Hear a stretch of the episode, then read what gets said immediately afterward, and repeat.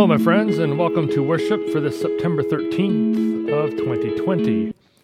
Uh, we are worshiping at Carmen United Church, and my name is Reverend Nick Phillips, and I'm so glad that you are able to be here with us today. Day. Let us pray. Lord God, we come today ever thankful for the blessings of life we share. We thank you for the freedom to worship you wherever we are, whether at home or on the road or in nature. Wherever we may be, you are always with us. As we worship you this day, may we know your presence is with us now and always. We pray in the name of Jesus Christ, our Savior, our Redeemer, and our friend. Amen. Our scripture reading this week comes from Romans chapter 14. Paul is writing to a church, a church that is somewhat divided in what it believes to be right and wrong for Christians to be doing in their private lives. Paul reminds them about what is important. Here is a reading from Romans chapter 14, verses 1 to 12. As for the one who is weak in faith, welcome him, but do not quarrel over opinions. One person believes he may eat anything, while the weak person eats only vegetables. Let not the one who despise, one who eats despise the one who abstains. And let not the one who abstains pass judgment on the one who eats. For God has welcomed him. Who are you to pass judgment on the servant of another? It is before his own master that he stands or falls, and he will be upheld, for the Lord is able to make him stand. One person esteems one day as better than another, while another esteems all days are alike. Each one should be fully convinced in his own mind. The one who observes the day observes it in honor of the Lord.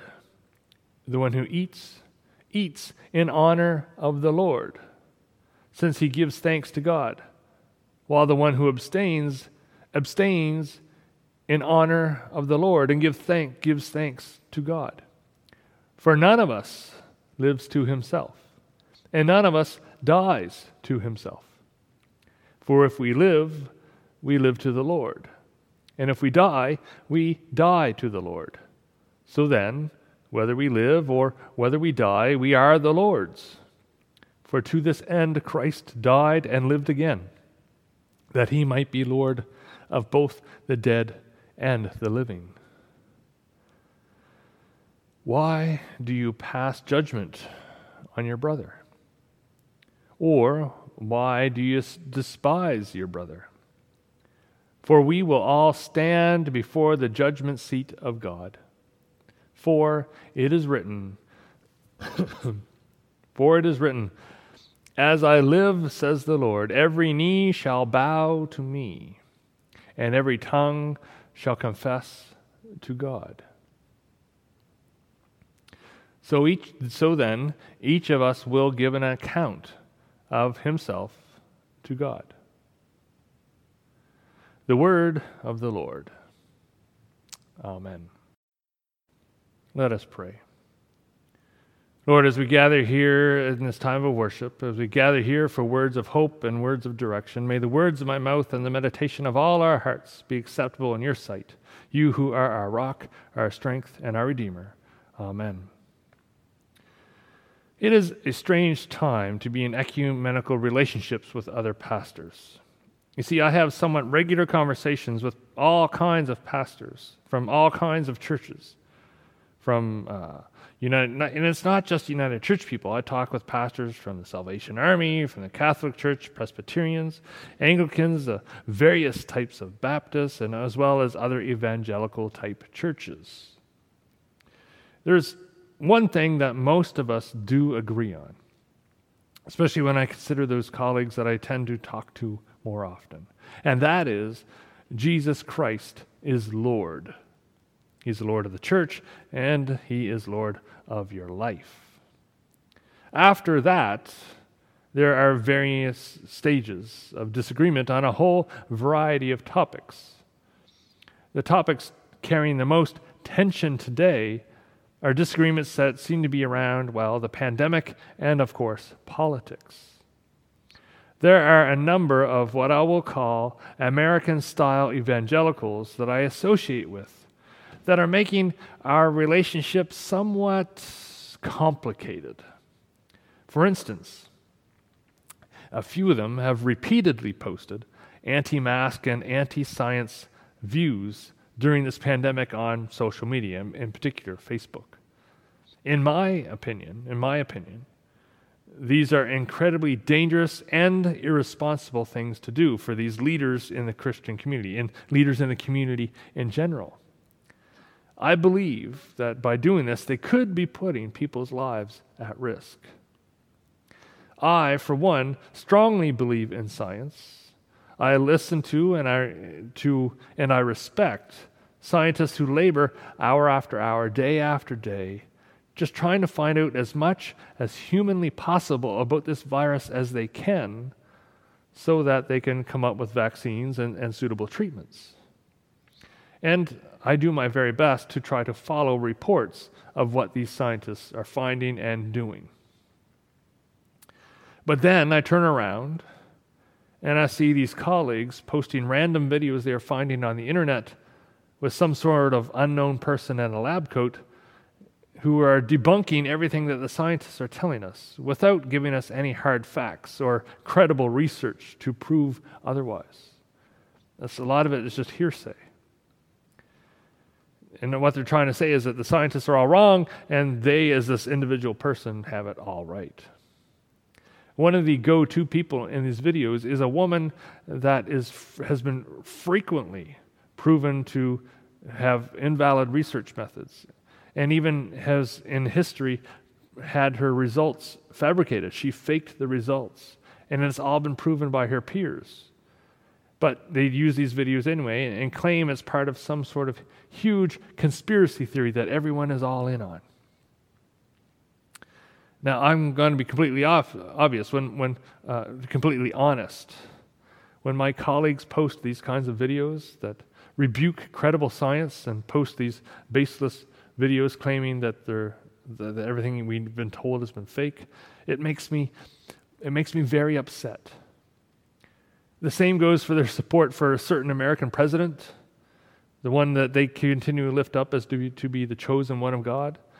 And the, but yet they ignore his complete and moral failures and his contempt for the good citizens that he has been that he has sworn to protect and serve. All of this, even as, for instance, this week, story after story has come out of his failures as a leader. Then again, together, we are all leaders of this church that God has established through Jesus Christ. So, what to do, what to do. And then I pick up my Bible this week in and read Romans chapter 14. Now I get it, division is hard. It seems especially hard during this time of pandemic and this political environment we're finding ourselves in. It seems like no one is neutral. It feels like we all have strong opinions on this that either one way or the other. I'm not saying we have to, to agree on everything. What a boring world that would be. But it feels like to me that we've lost the ability to engage one another respectfully and, and to disagree respectfully. I, I confess there have been times when I've failed in this recently. But there have also been times when I feel like I've used a considerable amount of restraint. Back to Romans 14. Paul is writing to a church that is experiencing division. The church is in Rome, thus it's called Romans. Rome is, of course, the capital city of the Roman Empire, which has expanded to include a very large territory.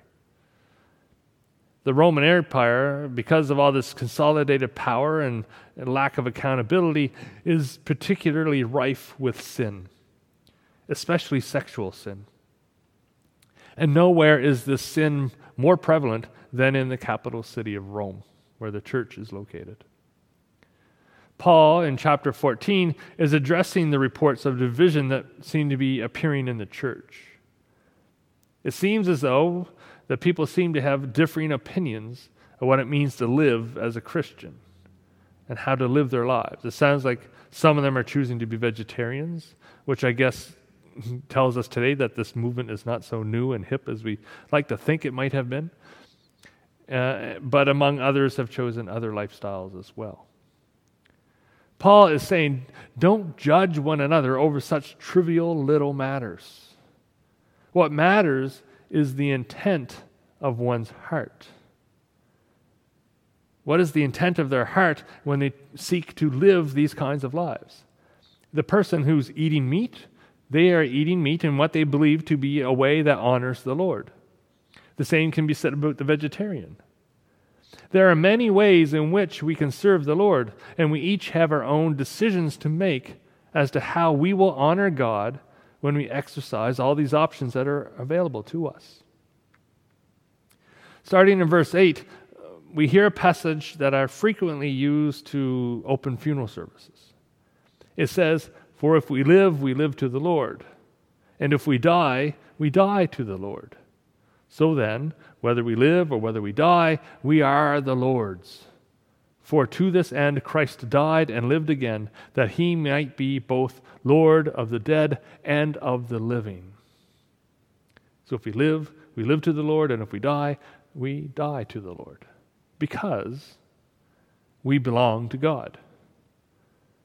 Paul is in case you haven't figured it out, Paul is addressing and talking about Christians, people who pr- profess a belief that Jesus Christ is Lord and Savior of their lives. These are the people who live to the Lord and die to the Lord. Paul is writing exclusively to the church right here. This is who he's addressing. He's not addressing the general public. He's not talking about the, the, the random Roman who's walking down the road. Paul is talking about and to Christians. He says, if we live as Christians, if we follow the teachings of Jesus, then we live to the Lord. And in the end, when our time is done, then we will die to the Lord. Christ lived and died and lived again for Christians. Paul goes on to say in verse 10 Why do you pass judgment on your brother? Or why, you do, or why do you despise your brother, he says. Paul is talking about our address to other Christians, or other believers. Why do you pass judgment on your Christian brothers and sisters, he says. He goes on to remind us that we will, ha- that we will each have the opportunity to explain ourselves when we, when we stand in front of the seat of judgment of our God. When we give our own account of the decisions we have made in our lives as to how we have honored Him or dishonored Him. So, if we seek to honor God in our actions, if we strive to follow the ways of Jesus, then there should be no division in the church, right? Don't we wish? As I've already pointed out, there are already great divisions in Christianity. And things can get incredibly tense at times, even in this current climate, maybe even more so in this current climate. Jesus himself even gave us instructions how to deal with conflict, how to deal with sin in the church. We find it in Matthew chapter 18. And Jesus begins teaching in, verse 15. He says, If your brother or sister sins, go and, and point out their fault, just between the two of you. If they listen to you, you have won them over. But if they will not listen, take one or two others along, so that every matter may be established by the testimony of two or three witnesses. If they still refuse to listen, tell it to the church. And if they refuse to listen to even the church, treat them as you would a pagan or a tax collector. That is the teaching of Jesus. So if you come across someone in the church who is a sinner, go and talk to them. If They won't listen. Take a couple of others, maybe elders in the church, and go talk to them again. If they, if they still won't listen, tell it to the church. And if they won't listen to the church, then send them away. Or maybe in today's context, block them on Facebook. An option that has crossed my mind a number of times recently. Now, is division over uh, opinion, is division over opinion a sin? Maybe, maybe not. Depends on what the outcome of the division is.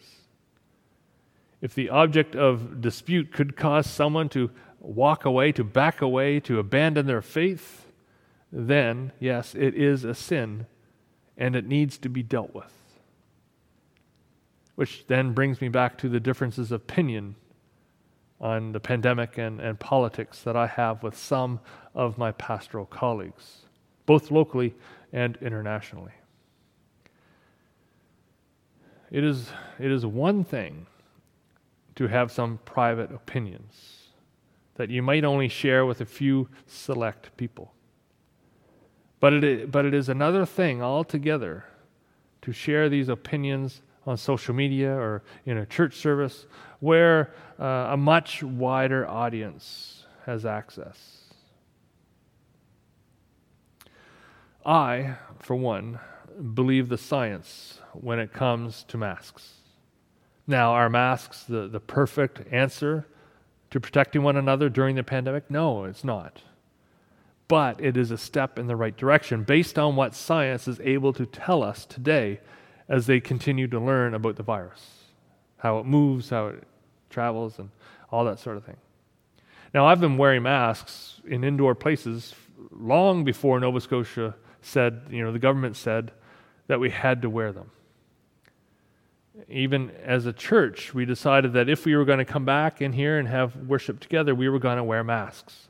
And that again was before the province dictated that when you're indoors, you, you wear masks. Why did, why did we make this, this decision? Why did I choose to do this? Because we saw science as pointing us in that direction as a way to protect one another. So we acted and we made a decision.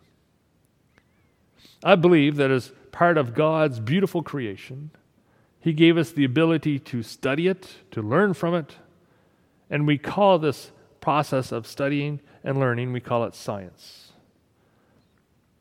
in creating people, God gifted some people with the incredible ability to do very, very fine research using the latest technology that is available to learn intimate and important information about what it is that they study. And there is also a huge, like a, a very complicated uh, process of checks and balances in place to make sh- to be sure that important findings are reliable and accurate before it goes out to the public. Someone cannot post a random video one finds on the internet that shows someone who appears to be science y that refutes common scientific knowledge and information. And we cannot expect that to necessarily be real science. Now, we all have our biases, we all have our comfort zones. And when we find someone who says something that we agree with, that we want to agree with, it's easy to fall into the trap of believing it without fully understanding the science behind it. I know I've probably done it many times without even realizing it. Because you know, we all think we know. So Jesus tells us if that our sin, if our you know this disagreement that leads to sin is causing someone to struggle with their faith, he says we need to address it. We need to talk about it. We need to do something about it because God hates sin. Yet loves us. So he wants us to remove the sin from our lives, from our churches, wherever before someone gets hurt especially if it's someone who's outside the church looking in and, and, thinking, wow, what a bunch of hypocrites in there. We don't want that. God doesn't want that. Jesus even gives a warning for those who cause people to struggle in their faith. He tells us right before he, he tells us how to deal with a sin in the church. Still in Matthew 18, this time in verse 6, Jesus says, If anyone causes these little ones, to, uh, those who believe in me, to stumble, it would be better for them to have a large millstone hung around their neck and to be drowned in the depths of the sea. That sounds like a pretty strong warning to me. We need to find ways to work together, if at all possible. And we need to do it in the name of Jesus, despite our differences. And even in some cases, because of our differences, to show unity in Jesus, even though people know we disagree on things. God loves us. He loves us so much, He sent His Son to die for our sin on our behalf. We are the ones who deserve to be punished for our sin, not Jesus. But God, in the most selfless act of love ever known in the history of the world, allowed His Son to give His life for our own. That's how much He loves you right now, even with our ugly sins that we carry. God also loves His church. He knows it's important in the lives of our communities, it's important in our homes, it's important as we offer hope in the name of Jesus to the world that is around us. The church is often referred to as the bride of Christ, again, showing how much love he has for the church, for people who make up this gathering. We cannot let sin divide us. We need to find ways to be able to talk about it respectfully with one another. We need to recognize that even in our mundane differences about how we choose to live, it is ultimately about living for God's glory. And if we're living in such a way that we're not bringing honor to God, if we're falling down on this particular aspect of trying to honor God, then we need to address it and we need to change it. We all have moments where we are not good examples of Jesus in the world. So we need to repent of these mistakes that we make and let God transform us into how He wants us to live as disciples of Jesus. The conversations, they will be hard at times. And so we pray. We must pray we must hold up Christ as our example, our leader, our guide, and work together to do the work that God wants done in this world. That is, to love Him first and foremost, and then to love one another as we ourselves want to be loved. To quote Paul once again So then, whether we live or whether we die, we are the Lord's. Together. Together, God uses us individually and as the church to make His love known. So everyone will know they are invited to be part of His family. We do all of this, all of it, together in the name of Jesus Christ, who is, the, who is ultimately the only head of the church and He is also Lord of our lives when we give our hearts to Him.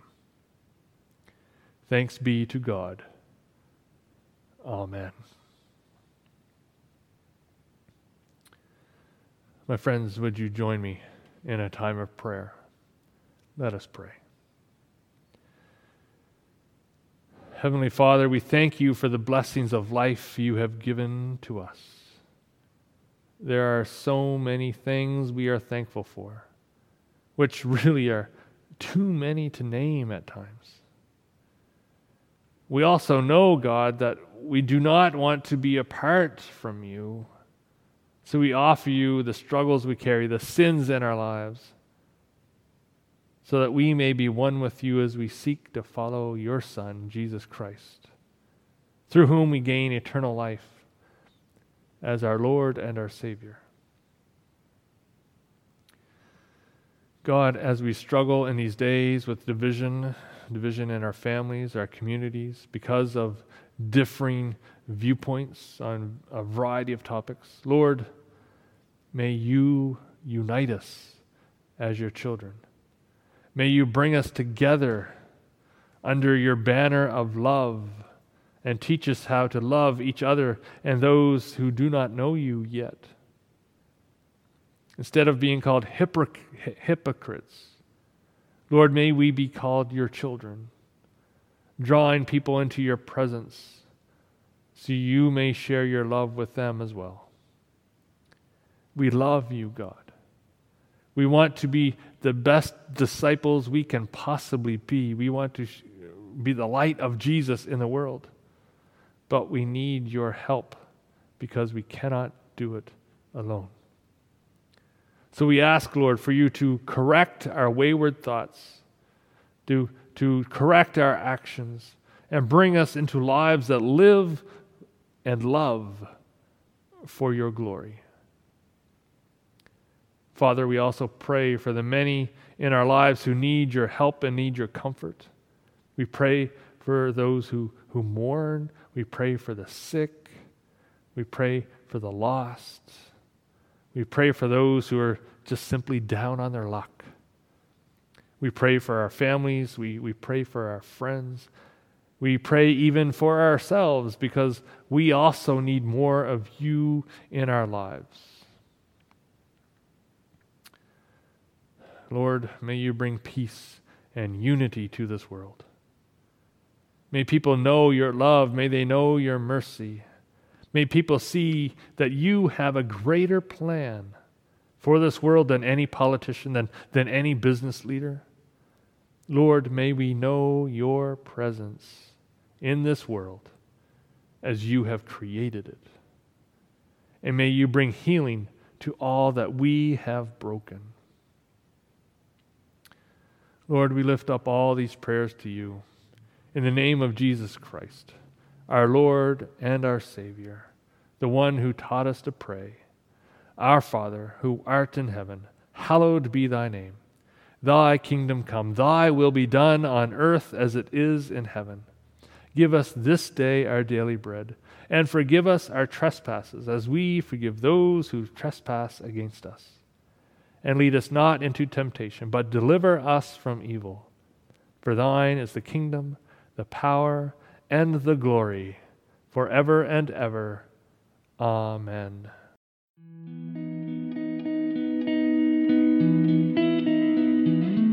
Thank you for listening to Be Still and Know, a ministry of Carmen United Church in Sydney Mines. To learn more about our ministry, please visit our website www.carmenunited.ca. May God bless you this day.